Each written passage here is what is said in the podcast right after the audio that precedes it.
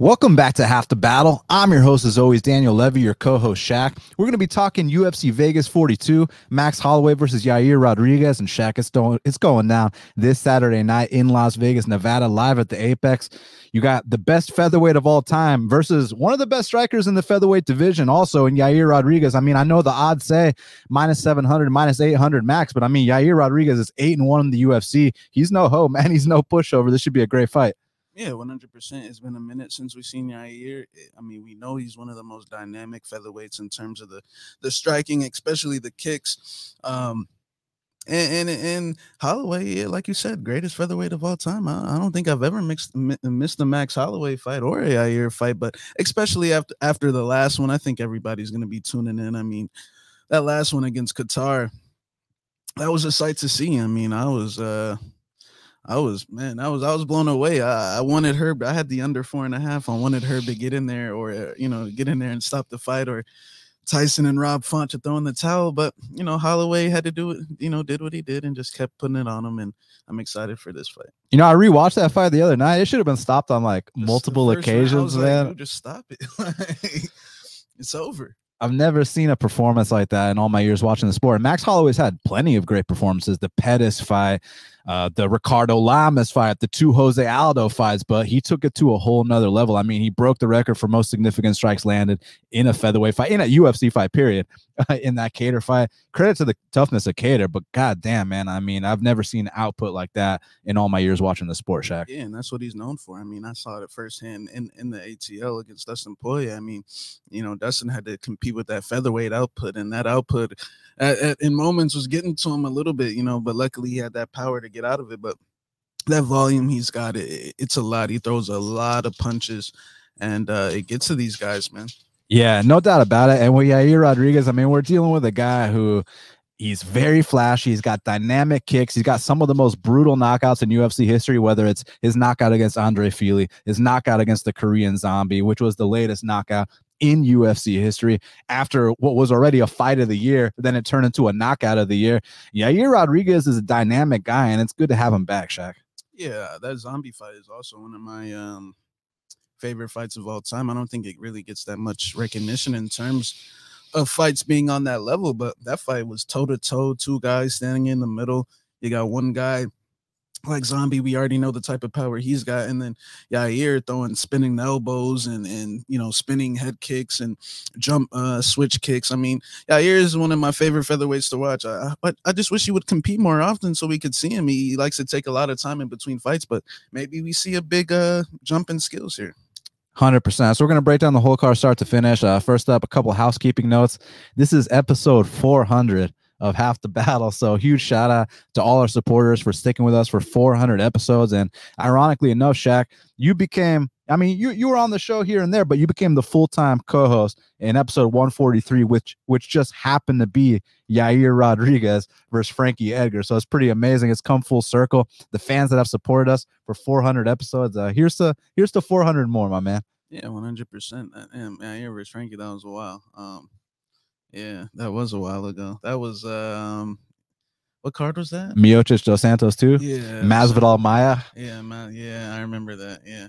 Did Dustin fight Eddie that night? Yeah, the, yeah. the uh, no contest. One. Yeah, the no contest. Yeah. So yeah, that was a good. That was man. That was a long time ago. Yeah, 2017, man. So the fans, thank you all so much. Uh, we truly appreciate it. And another shout out that we want to give is today's Veterans Day. So you know, thank you so much to all the veterans for protecting our freedom. We truly appreciate you, not just today, but every single day. So thank you very much to all the veterans uh, on behalf of the, uh, half the battle. We love you guys yeah, I mean, if you uh serve the country, man, we got a lot of appreciation for you, and that takes a lot of balls, man. Actually go go down there, whether you're in the Marines, the Air Force, the Army. So, um, it's props to you guys. Yeah, we just want to say thank you. So thank you. So we're gonna break down the whole car start to finish, but first up, got to give a big shout out to our sponsor, Bud Crush. So Bud Crush is a cannabis clothing brand. They believe that Mary Jane has always been high fashion, and their line is dedicated exclusively to her. Their first crush was Mary Jane, and they've been in love ever since. All their designs are under her influence and keep smoking Mary Jane, uh, lovers. So, guys, use code BATTLE at budcrush.com to get free shipping for a limited time. That's budcrush with a K. And you guys already know the gear turns heads. Um, everything they got the hoodies, the shirts, the the sweatpants, the shorts. Uh, you already know Bud Crush goes hard, Shaq. Yeah, Bud Crush, man. You know, I would have had mine on, but I had to. Had a laundry day this morning, so I couldn't. uh couldn't put it out there, but Bud Crush, man, I mean this this this this clothing, like it really does turn heads. It stands out. I mean, you're gonna be a standout dude with this, uh, with the, I mean, you know, with these uh, lettering on the arms and things like that. So, and you know, if offer on my um Mary Jane smokers, man. You know, I don't call them Mary Jane. I think that's a Cali thing, but you know, we we call it something else down here. But still, though, you know, you got to support you. uh, you know, your independent guys out here like my boy Bud Crush that's uh you know trying to make a name for himself. Support him, you know, get behind him and and buy his clothes and make sure you use uh that uh battle as um your uh what's a discount code. So free yeah. shipping, baby. Well, Shaq, here we go. First up in the light heavyweight division, we got a matchup between Kennedy and Nzechukwu. He's nine and one. He's taking on Da Un Jung, who is fourteen and two. And currently, they got a Da Un Jung minus one twenty. The comeback on Kennedy and Nzechukwu is plus one hundred. So this is an unbelievable fight. I mean, you got the number 26 light heavyweight versus the number 25 light heavyweight. Very evenly matched fight. The odds reflect that. What's interesting is that Da Un Jung's been the bigger man in a lot of his fights. I mean, he's six foot four. He's got the 78 inch reach, but he's not going to be the bigger man here. I mean, with Kennedy, we're dealing with a guy that's six foot five with the 83 inch reach. He's got the longest reach in the heavy uh, in the light heavyweight division until uh, Mr. Bones decides to drop back. But if he doesn't, then uh, Kennedy's got that got the longest reach, and you don't often see guys with an 83 inch reach. And when this guy puts it together, man, I mean, I can see him going far in this division. And you know what's funny? Not to generalize, but if you told me that a guy from Nigeria was getting into an athletic competition with a guy from Korea, I'd often pick the guy from Nigeria. But this isn't countries we're dealing with; these are individuals. And Da Un Jung is very skilled. He's got great hands. You saw in his last fight, the guy can wrestle as well.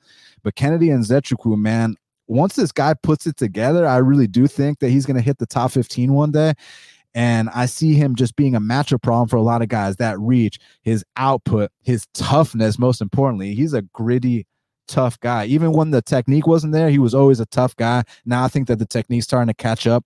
Give me Kennedy and Nzechukwu to grind another one out, win the second and third round, and win a very close decision here. You know, Da Un Jung, he kind of stumbled in that fight with Sam Alvey, wasn't able to get the job done. He was kind of head hunting a little bit too much, and he uh, he paid the price. He he did have a 10-8 third round, but um he couldn't defeat Sam Alvey, which I don't want to say is alarming because I think it was due to uh, just a young um young fighter mistake. But yeah, I like Kennedy and Nzechukwu as well. I've been um, I've been high on Kennedy for a while, even you know before the Paul Craig fight. You know, he stumbled in that one as a lot of people do when they fight Paul Craig, Jamal Hill, Ankalaev, um, um, Jimmy. Uh, not wait, not Jimmy Crute beat him, but you know Paul Craig's got some got some solid wins on his resume. So there's honestly no shame in that. He was winning the entire fight, just got caught in the armbar, and then he bounced back with that fight against the city kickboxing guy Ulberg. I mean, he, he displayed his heart there. Look, this fight's gonna come down to who takes the center. And if Kennedy takes the center and starts moving forward, you're gonna have a tough night with a guy 83 inch reach and you're moving backwards. I mean, is is gonna be a recipe for trouble. And Da Un Jung, he's definitely got some good hands, but you know, I feel like he's been kind of fighting. Um, like I think that Ulberg win for Kennedy is gonna age very well. Same with uh, the Marques win. Like I, I, I see both of those guys. Um, I'm not gonna say, uh, you know, contenders or anything, but I see both of those guys getting a lot of wins. As for you know Da Un Jung, you talking about you know Khadis Ibrik. I mean that guy's a bum. Uh, Mike Rodriguez. I mean I don't even have to have to say that he couldn't defeat Sam Alvey, and then William Knight. You know William Knight's strong, but he you know technique wise he's he, too small uh, too. He's short. I mean tech, his technique is bad. So.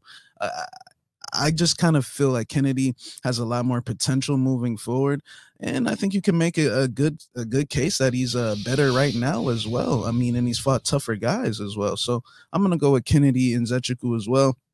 I think he's gonna move forward, kind of like you were saying. Maybe the first round he gets hit with a left hook or two. I mean, Da Jung does have some good hands. Um, he does come from a good team, Korean top team. So you know those guys definitely know what they're doing down there in South Korea. But I just think Kennedy, the more comfortable he gets in the octagon, like he's still having success and he's still kind of you know timid. I mean, and, and, it's definitely something you have to worry about. But it seems like the later the fight goes on is when he starts to wake up after Coach Sayif starts cussing him out and starts telling him like Kennedy, you know, like come on.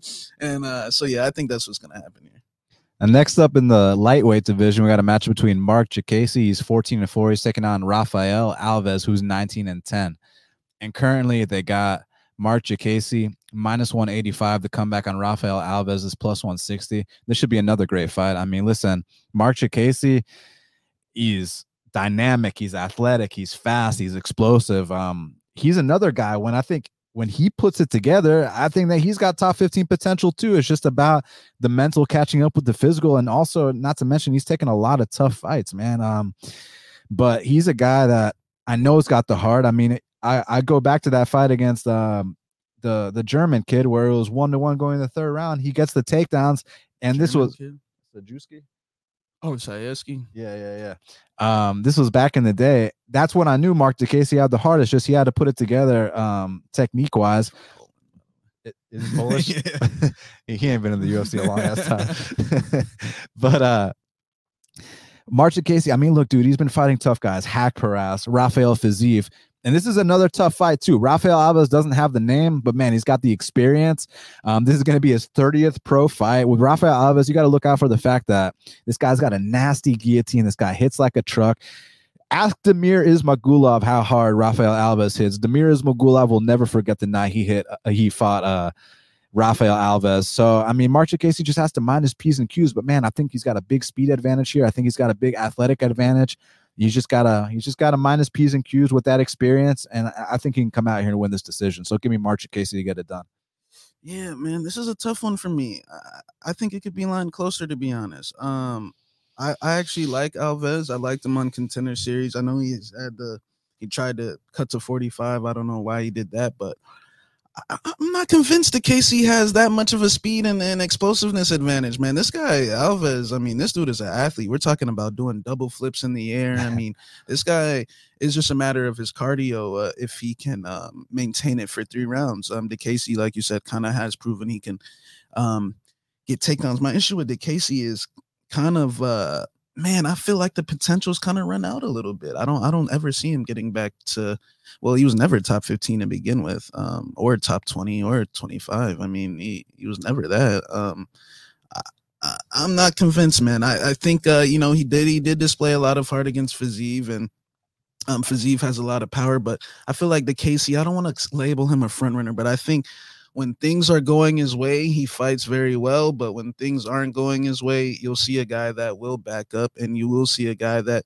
you know, might not be willing to necessarily get in there and get dirty, man. Like uh, Rafael Alves, you know, he was firstly, we already know how the weight cut went, and then he's fighting a technical boxer that can maintain his punch count like Ismagulov. And I mean, he, he displayed his heart, man. He he he hung in there, rocked Ismagulov, and I think that was under the some of the worst circumstances that you know he i mean he could have possibly been in. So i think if if i don't know rafael he kind of seems like a wild man. I know he trains at mma masters but if he's in shape if he's coming into the into this fight you know 100% prepared i, I see this being a dog fight to the end and, and i think it's going to come down to who's tougher man. So i'm actually going to go on the other side. I'm going to take rafael the turn alves to get the win. Um kind of maybe win the first two rounds and maybe slow down at the end but I I don't know if you can trust Diakiese at this line. I mean, it's been proven that you can break this guy, you can push him back. Um, I know there were some high level guys, but I think uh Rafael Alves just doesn't really have the uh the experience in the UFC yet to to to have his name value on like a hack like Haqparast worked him easy like and I've seen Haqparast struggle against some other guys so I think uh I think um I'm I'm gonna go with Rafael Alves. Let me say this regarding the cardio thing. Rafael actually won round three uh, of that Ismagulov fight, he was hurting Ismagulov bad in round three. So maybe he's worked on that cardio thing. He just kind of got off to a slow start, which is kind of, you know, it's not easy to get off to a good start against Ismagulov, as yeah, you know. Ismagulov, I mean, I, I know he missed weight the other week. I don't know what the hell was. Miss was coming off like four surgeries, man. So uh, I hope he gets his shit together as well. I'm sure he will. He, kid's a stud. Now, next up in the flyweight division, we got a matchup between Courtney Casey. She's nine and nine. She's taking on Liana Jojua, who is eight and four. And currently, they got Courtney Casey minus 240. The comeback on Liana Jojua is plus 195. So, uh, listen, I would personally never lay minus 240 on Courtney Casey, but at the same time, you know, Jojua, there's a lot of red flags, man. Um, getting finished by Sarah Moras. Um, now she did look improved in that Maverick fight, but at the same time, she also got her face broken and got finished in the first round. So it's one of those things where it's tough because you can't lay minus 240 on Courtney Casey. She's got horrific takedown defense, and that fight IQ is very questionable, but she's also beat a higher level of competition, beat Angela Hill, finished Randa Marcos in the first round. I see her kind of being stronger here, but it's it's tough to call. What do you think, man? Yeah, you know, this is these are the type of fights I like to stand because I think y'all have heard me get on Jojua in the past. Like, I mean, if you've seen, I mean, we're talking quit jobs. One thing Courtney Casey is she ain't no quitter. Um, takedown defense isn't good, but to be honest, Jojua's takedowns really aren't there. She's more of a more of a armbar off back, or, you know, arm armbar off her back type situation. Uh, I, I can't recall Courtney getting. I've seen her get rear naked choke, but I can't recall her ever getting armbarred. Um, so, and I think pretty much all of Jojua's wins are by armbar. So, has she ever been armbarred? Only in her second profile. In her, and by Pearl. 2013. Yeah, so she got armbarred in the amateur stages of her career. Um, other, I mean, other than that, she's proven to be a tough out. You know, she, I mean, look, you know, and, and when she's losing these girls, she's losing to at, at, for the most part, at some point, were relevant. So, I gotta go with Courtney Casey here. Now, from a betting side of things, I would never play her at that uh that line. I would never play Courtney. I mean, she's got a losing UFC record. Um, and we'll see if Jojo because there is a path. She's got to work on her takedowns and see if she can um, win two of these rounds. But I, I question the heart of JoJo. But time time can heal some of these things. She's been out for a while, but you know, like you were saying with the Maverick fight, did she really look better, or did she actually just get absolutely stomped on? Like, like I mean, she tried, I guess, to to bang, but uh, you know, I felt like they almost gave a false representation a uh, uh, Maverick as well, just because of how much of a punching bag she was. So I think uh, I'm gonna go with Courtney Casey. It's gonna be a a, a dirty fight from a betting things uh, side of things. I mean, you like Courtney might make her quit throughout the at some point, but I think Jojua might get off to an early start. So yeah, I, from a betting side of things, I, I do think there could be some value. It's just I've seen this girl quit multiple times prior to the UFC against Sarah Moras. Um, I mean, where like she was in full mount and then flopped to her back and got stomped and got and smashed on. Like I'm not even joking. Like um,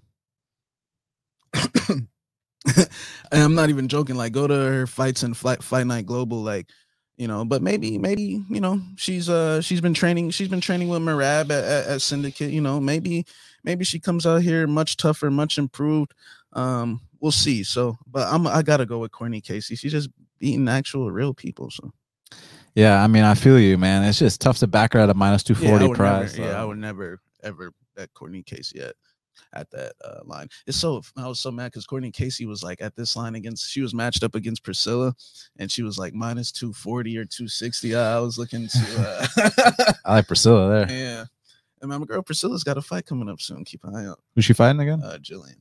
Oh, I like that. Now, next up in the featherweight division, we got a match between Sean Woodson. He's eight and one. He's taking on Colin Anglin, who is eight and two.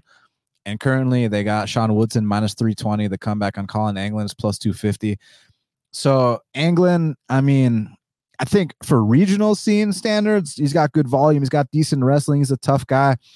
I, I just kind of felt like that last fight against Melsik. Listen, Melsik's a really tough guy, and Melsik's going to go far. But I think Melsik kind of exposed him. Melsik kind of let him know that the kid still needs a little bit of seasoning before he's quite ready for this level. And then now he's taking on Woodson, who is a matchup problem. He's six foot three in the featherweight division. Let's see. Let's see what his reach is. I bet it's like 75 inches, 79 inches. Holy shit! This guy's six foot three with a 79 inch reach. Shaq. Um, so he's a matchup problem. And in, in addition to that, he's been in there with tested and proven guys. He's got that win over Terrence McKinney, knocked him out, overcame adversity in that fight as well. He's been in there with Kyle Bochniak and beat him, been in there with Julian Erosa and knocked him down, had to take his first L, but Julian Erosa is a very experienced guy beat Youssef Zalal. So I mean, these are dogfights. This is a different level than Colin Anglin. I think here he can come out and kind of just have his boxing clinic. Maybe you know stuff some takedowns early. Maybe maybe get taken down early, get back up, and then make the guy pay. So give me Sean Woodson to come out here and and get a big win and have a nice performance. Yeah, you know, I, I gotta agree. Um, I like Woodson. You know, long term. Um, definitely still, you know, working out some kinks in the game. Colin Anglin, hey, he fought Melsik like a man, unlike the kid this past weekend. Because that kid, my God, I was like, dude, like somebody take a point. Like he, he what's his name? Um, Bruno, Bruno Souza. Yeah, I was like, man, this kid is he gonna engage or what? But I think, uh, yeah, I kind of see this fight similar to the Zalal fight, man. Just, I mean, they, I think they're they're coming from Colin Anglin's coming from that camp as well. Um, he messed He's up. Factory X. Yeah, Colin okay. Anglin's at Factory X. He um Woodson he messed up the last fight, but you got to understand, uh, not the last fight, but the, the one against Juicy J. But you got to understand, Juicy J's got like five times the amount of fights that he does, so way more experience. And and I mean Woodson, I think he underestimated him. Didn't like what I say, a, a young fighter mistake. He probably thought he was gonna run over Juicy J real easy, and he, it looked like he was, but uh, you know he got tired and he got tapped out. So I think he went back to the gym, worked on those things, fought a black belt and Youssef Zalal his next fight stuff the takedowns. Now he's got to worry about what Colin Anglin's going to try to do here. I'm sure the game plan here is to stall, wall, and and hug, and you know close the distance and try to eke out a decision because they know what's going to happen if they strike. Um, and, and and I think Woodson can can at least stay upright. I mean, he stayed upright for the most part against uh Youssef Zalal. He just he did. That's why it was a split decision, just because the amount of time Youssef had him hugged and you know uh, against the side of the fence. So he just got to worry about that. I mean, Anglin's gonna try to hug hug you, bro, for a decision. You gotta be have a little sense of urgency, and I think he will, man. After that last fight, the way he closed that fight out down the stretch, I think that was a sign that this kid's here to stay. Like you said, he, he beat Terrence McKinney. Um, faced adversity in that fight. He, and like I said, that Juicy, I mean, Juicy J has proven to be, you know, quite the competitor. I mean, Juicy J is out here finishing Landwehr, finishing Air Jordan, um, finishing Woodson. I mean, uh, I mean, um, Juicy J can fight, man. Yeah, if you if Juicy J doesn't get knocked yeah, out, he's going mean, to be in a tough fight. Every fight, but he he comes to fight. Like, make no mistake about it. Like, another thing I want to say about Woodson is this is his 10th pro fight. And I say this all the time with these young kids who have had 10 pro fights or less, you're going to see these huge leaps every single time they fight. And I understand Anglin, he's had 10 pro fights as well. This is his 11th fight. But like I said at the beginning, I think it's a different level. I think um, Anglin was one of the cases where I didn't agree with him. It was a lot of, I honestly, I don't want to say I stopped watching the contender series. I'm just a lot more busy these days. But, you know, I, like his fight. I really didn't. I know it was an exciting fight. He fought some. Uh, I don't even think the kid was from Russia, but some, from some you know country close to Russia, like Belarus or something. I don't know, but the kid he fought, man, was unimpressive to me, man. Like I, I just like he threw Tajikistan. he threw a few spins, but his overall game was honestly just not good to me. And Anglin was going to war with this guy, and and I and I just felt like to me, like for any anyone that's been watching the sport for a long time, man, you could just I could just tell Anglin wasn't ready. I was like, man, he needs more time, man. He is not ready for the UFC. Just like these kids like Aleksa Camur and the kid he knocked out, um, who's fighting Ober, like he's not ready for the UFC. And I feel like sometimes the the the managers kind of make mistakes like like I feel like Anglin's manager is making a bad mistake here. Like uh, I don't know, who's, I'm sure I'm I'm guessing it's Iridium, but I I think it is. It, like if I'm England, like bro, we need to get better. Like you just got knocked out a few months ago, like and you're fighting another a 79 inch reach featherweight. Like I I don't know, but you know, like uh, same thing with that girl uh, Godinez. Is like I think her manager is like, dude, like like because they're under the impression that they they won these fights um against you know Panay and Luana Carolina, and it's like ah, they don't get it, you know. So oh, hopefully Anglin can, because it's like if he gets comes out here and gets stopped again, where does he go from here? You know, NFC. now, next up in the flyweight division, we got a matchup between Cynthia Calvillo. She's nine and three. She's taking on Andrea Lee, who was twelve and five. And currently, they got Andrea or Cynthia Calvillo minus 140. The comeback on Andrea Lee is plus 120. I mean, I think it's pretty clear where both their strengths lie. I mean, they're both decently well rounded, but it's pretty damn uh, evident that Andrea Lee has a striking advantage and Cynthia Calvillo, she's one of these ladies that she'll get on top of you and you're not getting her off. She's got a nasty back mount, she's got a nasty rear naked choke, her ground and pounds on point. So, you think Andrea Lee can keep this standing, or you think uh, Cynthia's going to come out here and get this to the mat? Another tough fight, man. Another tough fight. Um, to be honest, I haven't always been the highest. On to be honest, either um, I, I respect Cynthia's ground game, but I've always thought she was a little overrated, man. Like I've because like when you look at some of her past fights, like Courtney Kate, like she's these are eke eke out decisions. Joanne Calderwood barely eked out the Marina fight.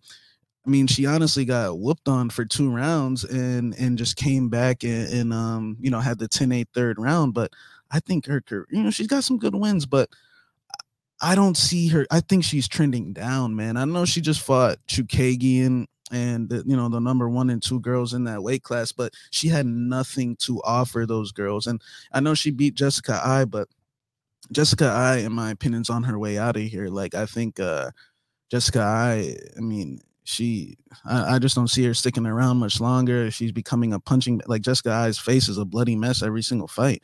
Um, so I don't see her sticking around. So I'm I'm really questioning Calvillo, and this is coming from someone who hasn't been the highest on Andrea Lee over the years. Like even when she was fighting um Montana and Ashley Evan Smith, like I always thought she was a little overrated. But the the thing with uh, in this fight is it's momentum. Like there is a chance that you know these two L's. I mean, she got whooped on in the in the eye fight was not impressive to me at all. Like I just it just looked like two you know middle aged women in there. Eh, you know, just just uh you know, I mean Calvillo like um, the Poliana Botelho fight was a submission. Um, but most of her fights are close, man.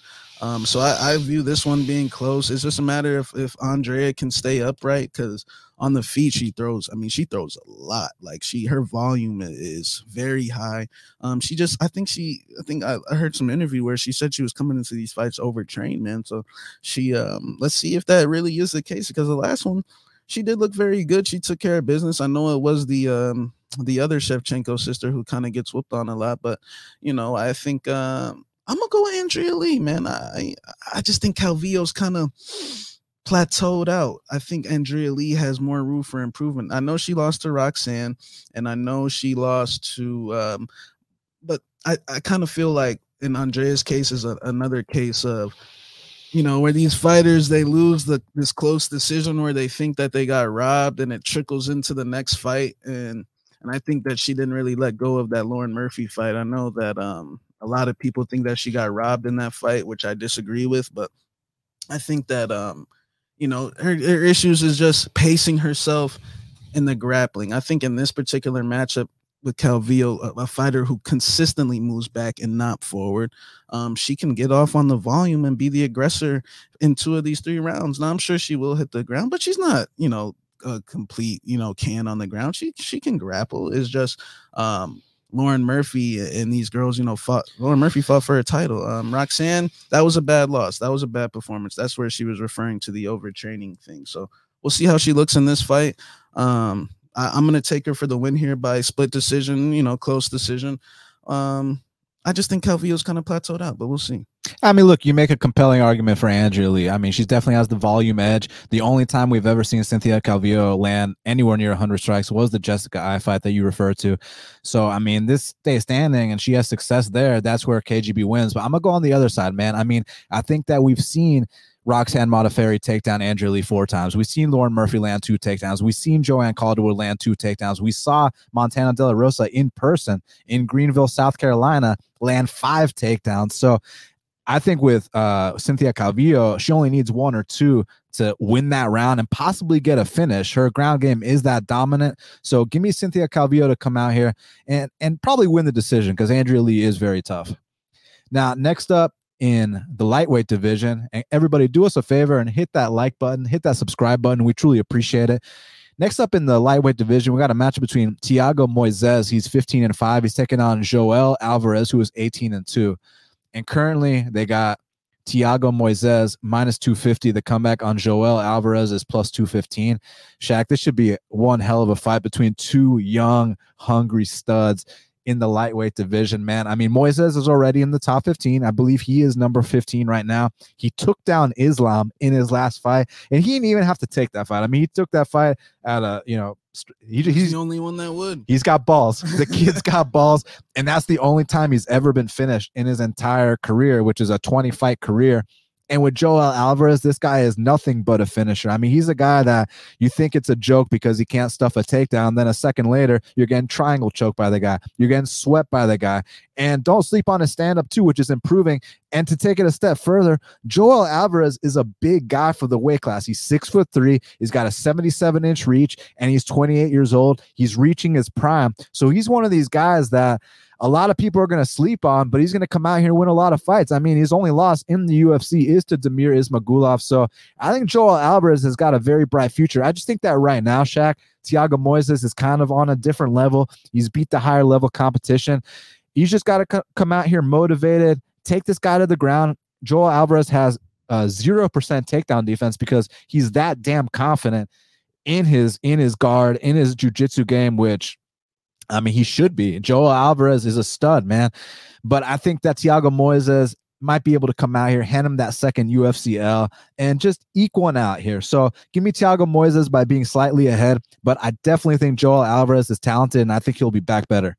Yeah, man, this is a good fight because I'm uh, I'm I like both of these guys a lot. Like Joel, not a lot of people were high on him coming into the UFC because of his takedown defense, and it kind of reminds me of a lightweight Marlon Vera type of guy. Like starts off slow, but later on will um, have success. But I think yeah, it has to be Moises here. Just the like the kid has like is only 26. Listen to this, like only 26 years old. Like he's come such a long way in my opinion. Like from his um from his LFA days and stuff like that. Like you know, I, I, think that like he had a lot of pressure on him early on in his career, but lately, man, like, and just look at his strength of schedule, man. Like, like even before the UFC, but like like in the UFC, Dariush out the gates, uh, Ismagulov in Russia, uh, Michael Johnson, Bobby Green, like Bobby Green, Alexander Hernandez. These are borderline top 15. I mean, they were uh, Alexander Hernandez was top 15. So um, Bobby Green, this is like you saw what Bobby just did to to the real estate agent this past weekend. Like, I mean, these guys are are are solid, man. And Moises, eh, I feel like he somewhat of a turned a corner in those fights. Um, the Islam fight, he, I mean, he already knew he was gonna lose that one. He, he's, he's, uh, you know, he just, he, he literally took it because they said he was the only one. Dana said Thiago is a stud. He was the only one that stepped up and was willing to, um, like he volunteered. He was like, I'll fight him, you know. So props to Thiago Moises.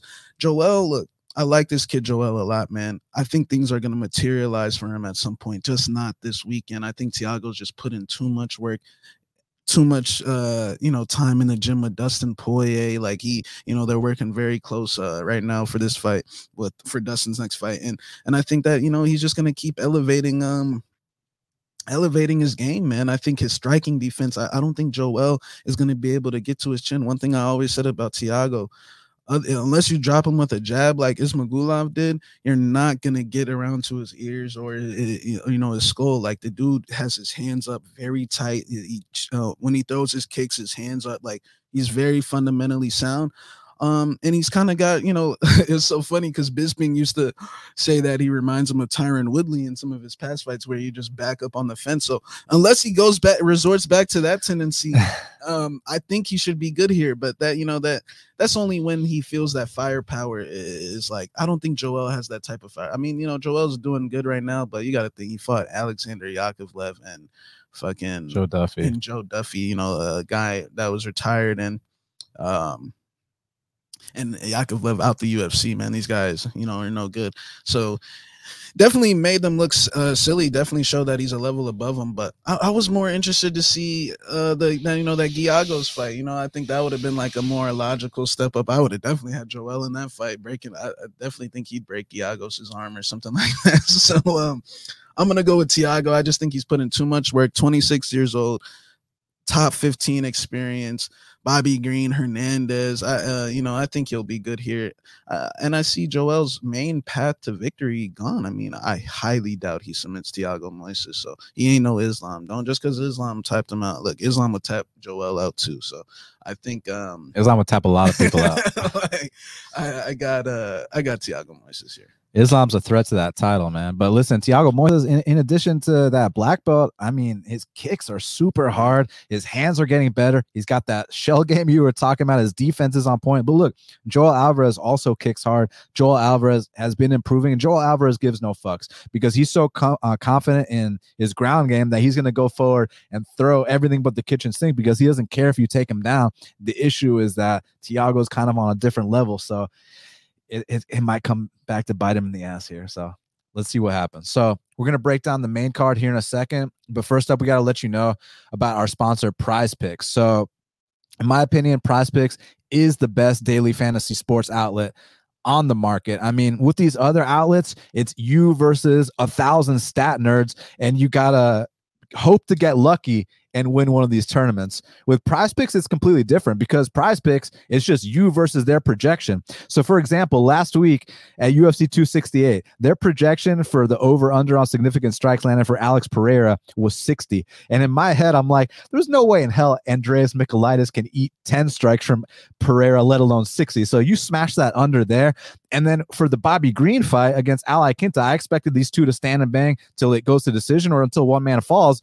The over under on takedowns was like either a 0.5 or 1.5. I smashed that under because I didn't think anybody was going to be shooting takedowns. So you just got to go to prizepicks.com, use the code battle for an 100% deposit match up to $100 and take advantage of these projections that you think are off in any sports. You can combine sports. That's the beautiful thing about it. So all half the battle listeners getting a 100% instant deposit match up to $100 with the code battle. So prize picks is the simplest fantasy game on the market. You pick two to five players from any sport and you can win up to 10 times on an entry.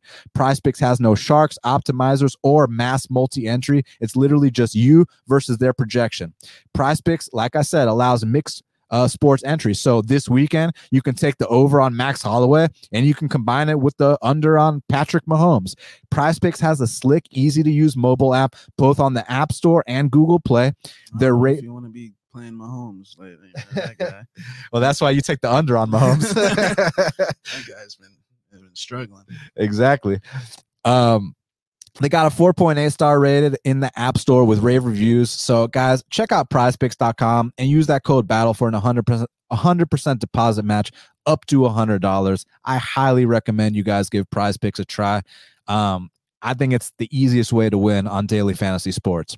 Now, Shaq, let's break down this main card because first up in the bantamweight division, we got Song Yadong. He's 17 and 5. He's taking on Julio Arce, who was 17 and 4. And currently, they got Song Yadong minus 135. The comeback on Julio Arce is plus 115. So, Shaq, I got to say, man, I was really damn impressed with not only both of their last fights, but I got to say, Julio Arce dropping down to featherweight. I mean, excuse me, the bantamweight. That was one of the best decisions he ever made because he was super competitive at featherweight, just kind of slightly outsized. And now this is the proper weight class for him. He's 32 years old. He's flat out in his prime. Song Yadong is an explosive, powerful individual who's also been paying his dues, but he's just a kid. I know he's been 23 for like the last 10 years, Shaq. 23, But, uh, 6, 30. so I mean, you think that Julio Arce is about to start a run here, or is this is he kind of biting off more than he can chew? Man, this is a tough one because Arce did look good that last fight.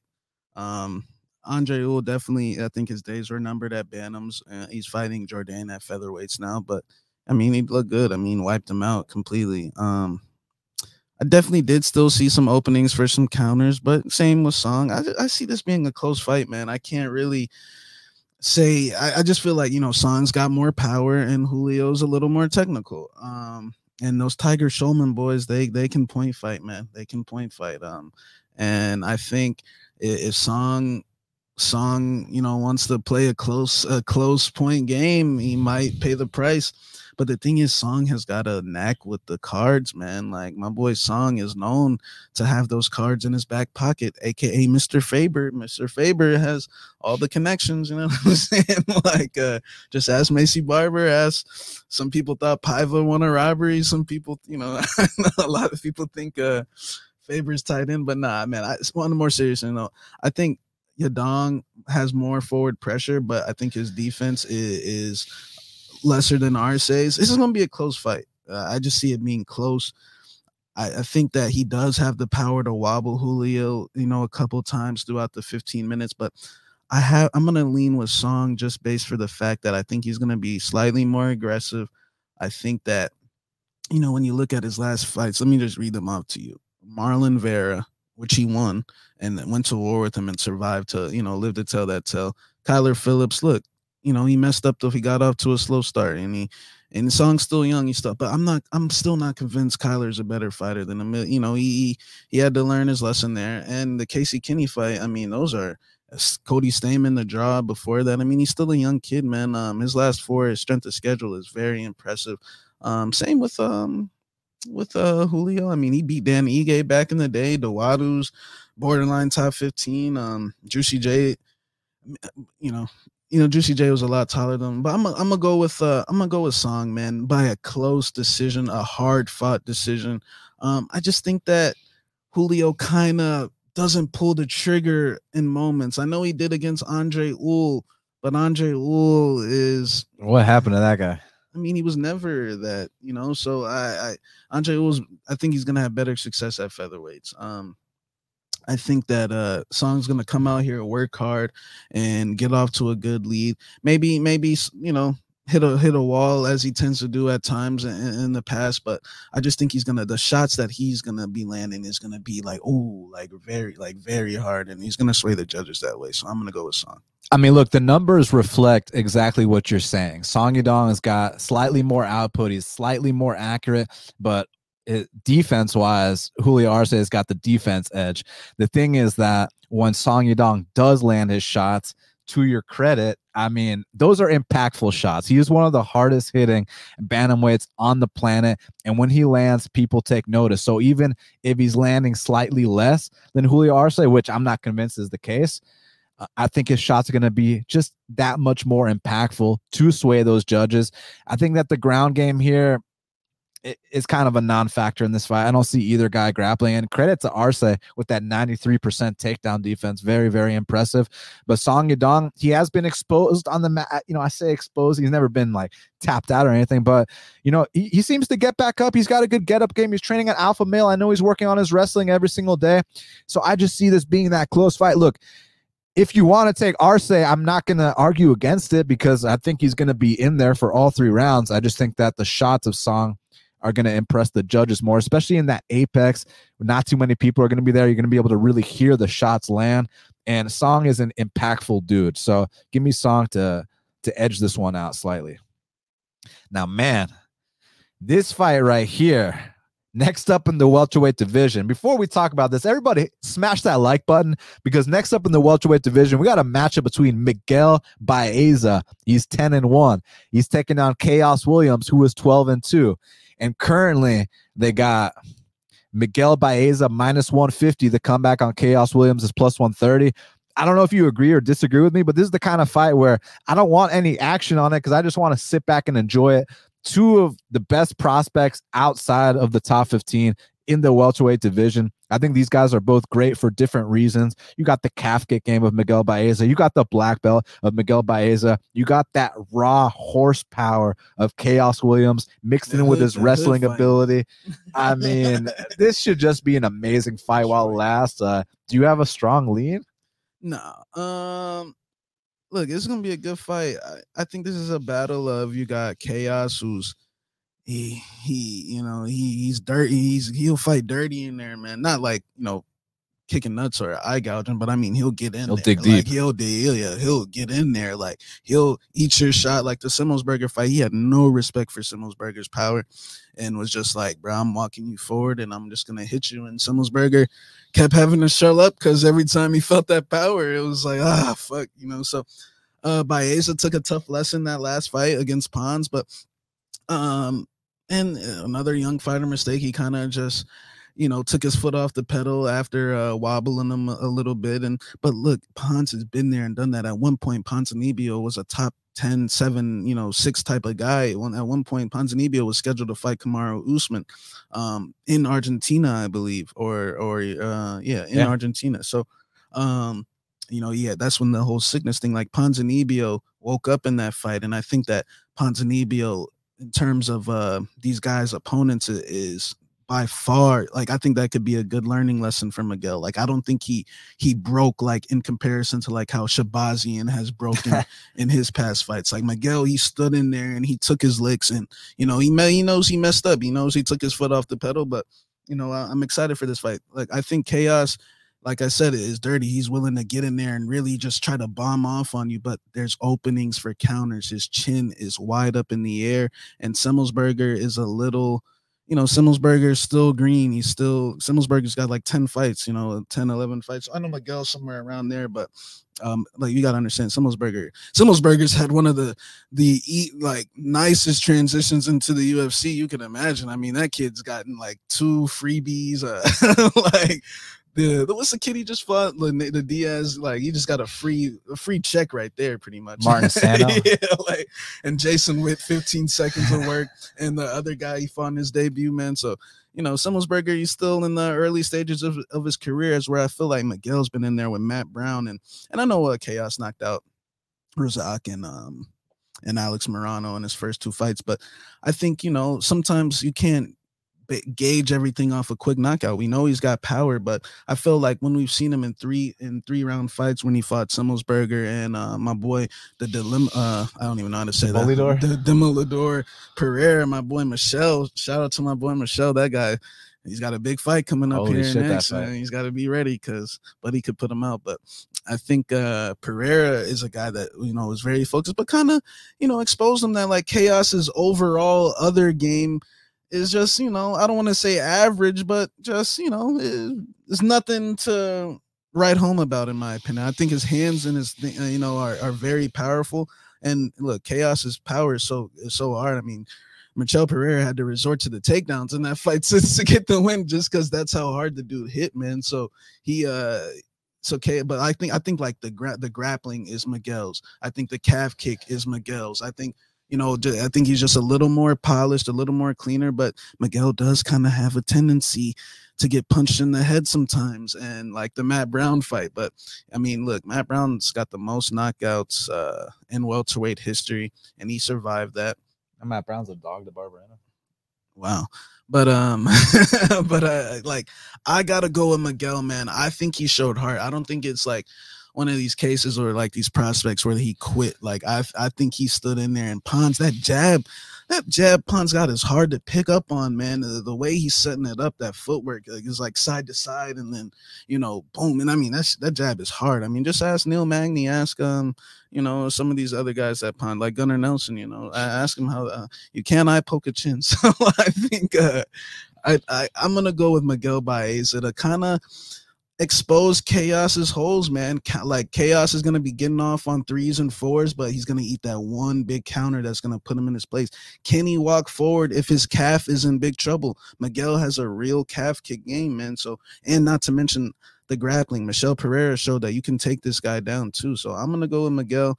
He's just gotta don't get punched in the head too hard, bro. You have to move. Like don't don't just let him punch you in the head. So uh, I'm gonna go with Miguel though.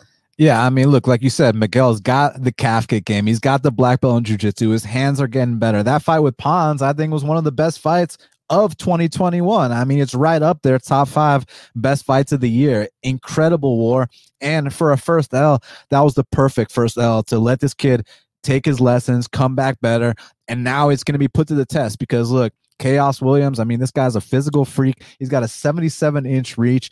He can match the output of Miguel Baeza. Now, on the flip side, like you said, sometimes there's a bit of that Derek Brunson thing where he kind of does raise that chin, kind of charge recklessly. But I gotta say, Miguel Baeza does get hit a lot too, and the numbers definitely reflect that. Um, he does get hit, according to the numbers, five times per minute. And against a guy like Khaos, you do not want to be getting hit like that on the mat. I mean, the black belt of Baeza versus the wrestling of Khaos. So chances are it cancels itself out. So these two are to stand and bang until one man falls. And honestly, I really have no idea who the hell's going to win this fight. I think it's going to be an amazing fight. You took Baeza, so let me make the case for Khaos Williams coming out here and capitalizing on a guy who is too hittable, although both guys are very hittable. But I think Khaos has that slight edge in power. But I mean, it's not going to surprise me to see a stud like Baeza get back on track either. Both these guys, I think, will be in the top 15 one day, no questions asked. But I think the winner of this fight is going to be in the top 10. So, let's see, man. This should be an incredible fight while it lasts. Give me the underdog to get it done. Now, next up, I'm curious how this fight got in this spot. We got a matchup between Felicia Spencer. She's eight and three. She's taking on Leah Letson, who's five and one. Currently, they got Felicia Spencer minus 350. The comeback on Leah Letson is plus 260. Um, only thing I'll say about Leah Letson is uh, shout out to her. She's a veteran. Today's Veterans Day, so thank you, Leah Letson, for your service. But aside from that, Shaq, she's been out for three years. I, I, I don't really know shit about her. I mean, last time I saw her fight uh Stojadinovich or whatever the, the girl's name is, that that that was a close, close fight against someone that you should be walking through, my man. Um, oh, Stoliarenko, excuse me. Oh, there's a girl that fainted. Yeah, yeah, yeah. So I, I, I don't know. I mean, I think that Felicia Spencer, obviously, she's got big holes on the feet, but on the mat, she is a black belt. She can come out here, get those takedowns, get that top control, possibly get a submission along the way. I mean, Leah Letson is very tough, so maybe, maybe not a submission, maybe a decision, but most likely a submission, maybe a ground and pound TKO. Something on the mat is how Felicia gets this done. So, give me Felicia Spencer. I just don't feel comfortable laying a price like that on her. Yeah, I mean, look, I know Leah Letson for a while. I know she comes from actually, you know, she's another case, uh, but she comes from that gym, um, you know, that Montel, the O'Day gym, the uh, you know, that Zach Otto gym. I think she left, by the way. She's with uh my boy Coach Vonderlay now. So I just saw him post a picture on Instagram. So I was like, oh shit, he's cornering. Uh, did, did she did she give a reason why she left? training La- lack of training partners. training partners weren't there. Um, she, you know, she needed my boy Telly to show up, but no, nah, I think uh yeah, I think you gotta go Felicia Spencer here. Like I've seen her fight, I've seen Leah Letson fight um Bea Malecki, and I mean it was a bloodbath. I mean, she won, but Bea Malecki's trash, and like she and it was a split decision, I believe. So Oh, that was on tough? yeah, or- on tough. Yeah. Okay, yeah, I remember Um, that. I mean, like she had a swollen eye, like a big eyeball, and I think she's been dealing with some uh, health issues over these years, and she, I think she finally got them sorted out. So Oh, she's the one that head kicked Elizabeth Phillips. yeah, remember she, that? She knocked out Okay. Elizabeth Phillips. Yeah, I mean, she, I'm sure she's solid. Um, she only lost to Chazon. You know, Chazon's top ten, so. You know, but Felicia Spencer, there's no shame in losing to Norma. Like Norma is looking solid, man. Like Norma throws hard. Like, you know, Sonda, a Sonda fighter, like I don't think there's any shame in that. Uh, one thing Felicia Spencer has shown is she can take a punch. I mean, Cyborg couldn't finish her. Nunez couldn't finish her. Um, uh, she's one thing she's got is a chin. So I highly doubt Leah Letson. It's just you know she doesn't really have any hands. Um, she's more of a, a kicker, karate, like point kicker type style. So unless Leah Letson is just coming out here looking where Daniel Vonderlei gave her uh some serious jujitsu, but that's Felicia's game, man. Yeah, I got. I think Felicia should take this home, man. The experiences against Cyborg, like Cyborg hit her with some shots. I was like, dang, shorty, are you gonna you gonna go down or like Nunez hit her with some shots Nunez- too. Nunez was like pounding this girl's head, and I was like, damn, like she just ain't gonna quit, huh? Like, um, but yeah, I think she gets back on track here uh this weekend against Leah Letson. And Felicia's got more heart than Edmund Shahbazyan. Co- Co-main event of the evening in the heavyweight division, we got Big Ben Rothwell. He's 39 and 13, taking on Marcos Rogerio de Lima Pezao, who is 18 and 7. Currently, they got Ben Rothwell minus 145. The comeback on Marcos Rogerio de Lima Pezao is plus 130. So interesting fight, man, because Rogerio de Lima, offensively speaking, he brings a lot to the table. I mean, he's got big kicks. His hands are heavy. When he gets on top of dudes, I mean, they tend not to get out. The issue is that you even put a remotely locked in choke. He doesn't have to be all the way locked in, and he will tap quick. And the last time, I don't remember if we bet him against Struve. We definitely picked him, but that Struve fight, you go out there, you 10 8 the guy, you drop him in the first 10 seconds, and then the fight uh, starts round two. And I mean, he, he quit right away. I would So never bet Dan Lima just based on the fact that like I mean he I mean he's an underdog here, so let me not say that, but a lot of times he's the favorite. Um unless he's fighting that can Sasali or something, you know. but like, man, you never know. You put this your arms around this guy's neck, it could be a tap tap city. And I known Ben Rothwell to uh, tap a few guys out back in the day. Now I know that's back when he was on his vitamins and when uh, he had um when he had his his help and he did get busted twice and i'm and i feel like ben is a guy that needs that but i actually saw some pictures of him on his instagram like dude's looking dude's looking in shape um man, he would have beat Felipe Lins up, huh?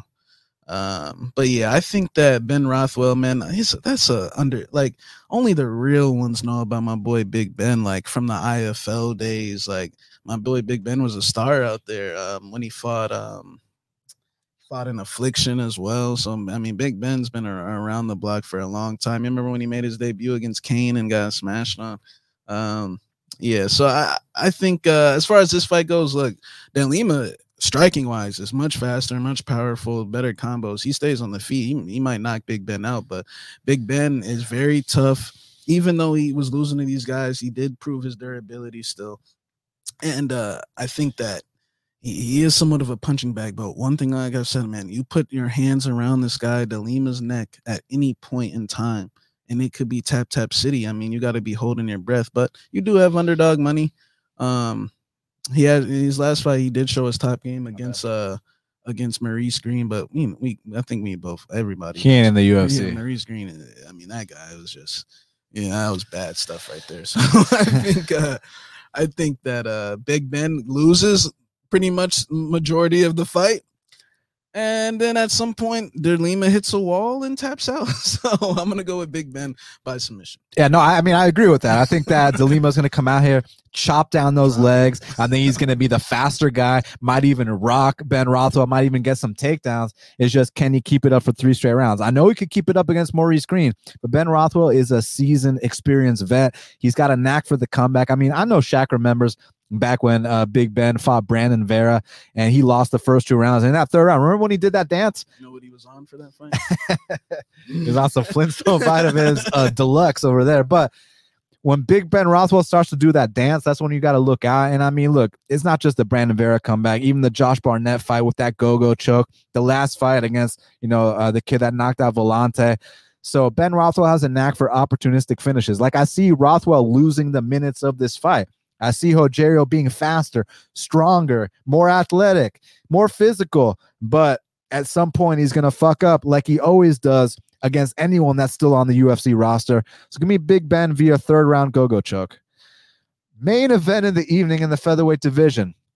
We got Max Blessed Holloway, the former featherweight champion. He's 22 and 6, taking on Yair Rodriguez, who is 13 and 2.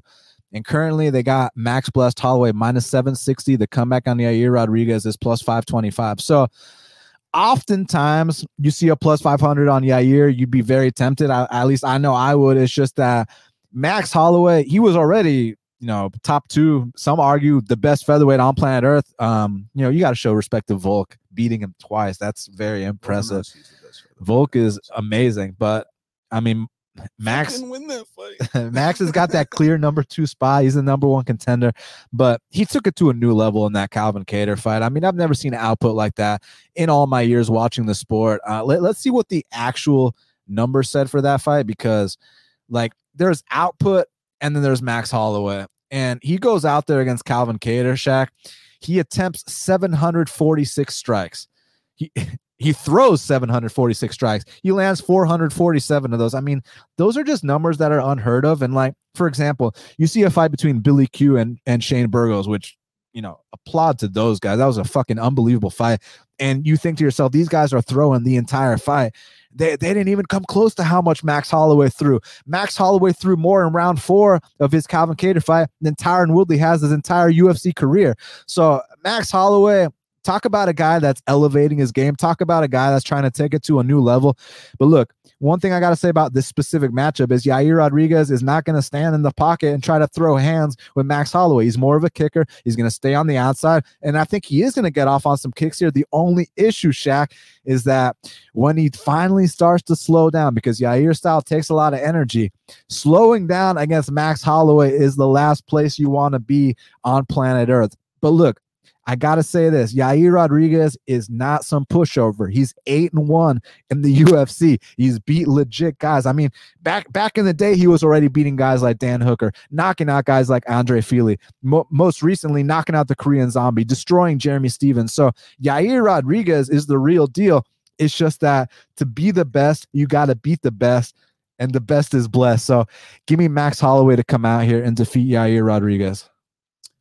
Yeah, I mean, I think pretty much everyone's gonna gonna have uh Max as the pick, but man, I'll make a good case for yeah, yeah, man. I think this matchup, like, I, I get that he just teed off on Calvin, and to be honest, I, I, I, he was my pick in that Calvin fight. I definitely didn't think it was gonna get that ugly, but you know, I just think Calvin. I don't want to say is one dimensional, but I mean, you know He's what he's, he's you know what he's gonna do. He's gonna come with a high level boxing attack, and that's what you gotta gotta uh, prepare for. It. He's nowhere as near has the weapons like a Yair or the the the stances, just the the different type of weapons. I mean, spins and and kicks. Like he doesn't really throw kicks. He just has good hands. Um, so I think it's very easy, you know, to get off on that many punches when you know you know the guy is just gonna jab, be jabbing overhand right, straight right, left hook, you know the the, the whole bit, man. So I'm not, I'm not trying to discredit the performance, but you know I think Calvin, you know, I think I don't want to say his days are numbered, but um, I just think he's starting to get more figured out. You know, his his performance against Dan Ige pretty much, uh, you know, let me know everything I needed to know. Um, you know, he couldn't finish Dan Ige or even like barely hurt him. So I was like, well, I know Calvin's not a threat to the title, man. And, um, I feel like Yair is just just brings a lot more different aspects. I don't think there's any possible way he can he can just start getting off to yeah, he can maybe get off to in the third, fourth, and fifth rounds, but I honestly think Yair is going to pre- present a lot of problems in the early stages. Like you don't know what this guy might do. Like this guy might do uh like he can change the the course of a fight with one of these flashy things and I, I get some of those things are small are small percentage um you know things that you don't want to rely on but from a betting side of things it's Yair or pass for me um like i don't i would never play i mean look it is holloway i guess and you know he does his thing a lot but I wouldn't be shocked if some of those prior uh, chin issues that people were worrying about come into light. This fact, like, like I, I get the Calvin, the Cal, the Calvin fight was this whole amazing spectacle, man. But dude, he's not gonna get off on that many punches. Like, I really don't think so. Like this, you can't get off on punches like that when a guy we don't when you don't know what the guy's gonna do. Like like I was saying earlier, you know what Calvin's gonna do every single fight. Like, um, I think that Yair can honestly come out here and and, and at least get on, maybe even win the first round or, or or two. Like this guy throws hard kicks. Um, we haven't seen him for a while now. I know he did kind of fatigue against Jeremy Stephens uh that last fight, and yeah, that's a- Fatigue from whooping his ass. yeah, like he dude, the fight should have got stopped. Like he was like the fight should have got stopped, and he was like, dude, like come on, like, and you know he fatigued, but he's still young, man. You gotta understand, like there was a big period after that Frankie fight where he didn't, where he hadn't fought, you know, with the whole contract issues and them them releasing him and re-signing him back and all the beef with Dana White and stuff, and then he comes back, fights Zombie, and then you know Jeremy, you know. Yeah, that was a two fight series. I mean, Jeremy kind of, you know, you know what, you know what, the first one he Jeremy didn't want to take that fade out there in Mexico like that. So he uh he had to wait again, fight Jeremy again. I mean, and you know, Jeremy pushed him and I mean that was a big you know, that was that was a, a lot of emotions in that fight, man. I'm excited to see how this kid comes back, man. I, I always kind of felt like, man, he's kind of I don't want to say a dark horse, but if he could just like figure out how to get better boxing and and manage uh and pace himself a little better with the kicks, man, that this kid could be a problem just because you don't know what he's gonna do. Like this kid might though but his kicks are so good. I think they're elite. Like I don't think like I think his kicks could offset things like um, so we'll see. But of course, you got to take Holloway. I mean, the punch count is a is a is a serious thing, but I think it should be lined closer, man. I think this is a, a stretch. I think you know maybe minus three hundred. You know, three like you know three to one favorite, four to one favorite, but damn, seven to one favorite. Shit, like Yair hasn't fought in a while, guys. Don't be shocked when he comes out here, you know, and, and gets off to a lead. Like because I feel like Holloway, like, but going into the the Kattar fight, everybody was having these concerns, like, you know, blah blah blah, and then all of a sudden it- it's just out the way. But I, I was telling y'all going into that Calvin fight, Calvin is a great fighter, but he is not a threat to the title, man. You cannot be a threat to the title with a one-dimensional attack, and and I feel like that's why the that's the big factor why he was able to get off on 700 punches. I mean, kid ain't kicking, he ain't shooting takedowns, he ain't spinning, he ain't, you know what I'm saying? So I, I'm gonna go with Holloway, but I think it's gonna be a good fight, a, a better fight than most people expect. Yeah, I mean, I've never seen Yair Rodriguez in a boring fight, and same thing can be said for Max Holloway.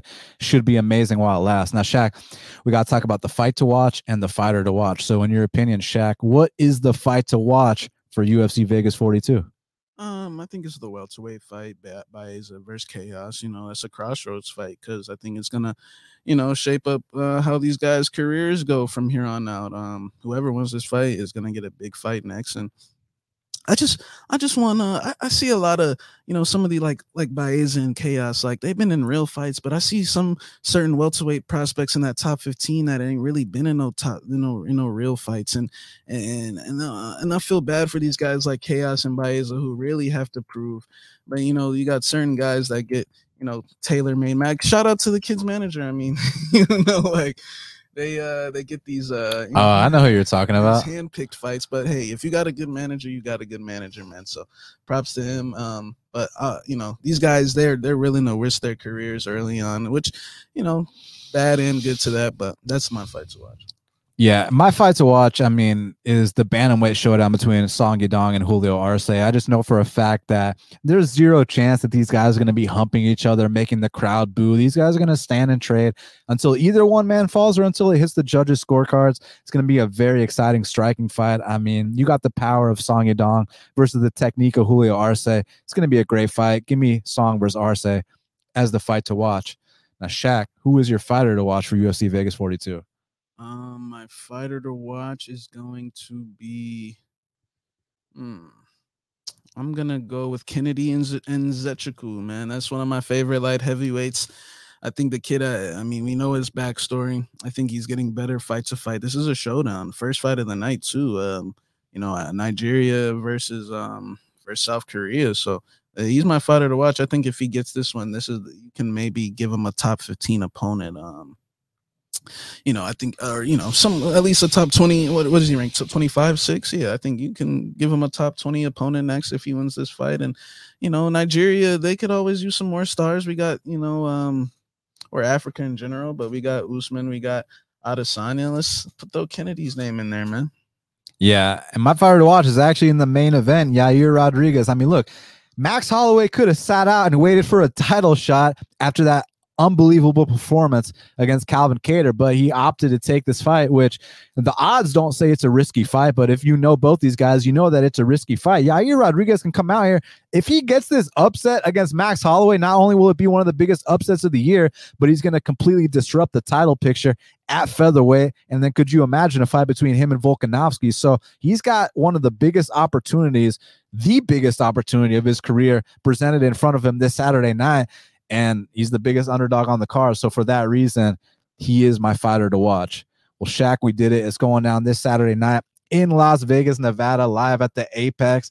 It's going to be a very, very fun card. Uh, make sure y'all follow Shaq at MMA Genius 05. Follow me at Best Fight Picks.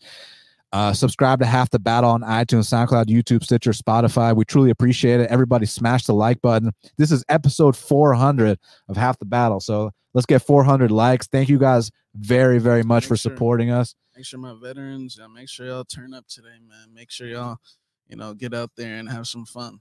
Absolutely. If y'all ever want to have some fun, come to the ATL. We have we, we got a lot of it. yeah. Uh, happy Veterans Day. You know, we're truly grateful, not just today, but every single day. So thank you guys so, so much. Shout out to our sponsors, Bud Crush and Prize Picks. We'll be back for the next card. So until the next time, let's cash these bets.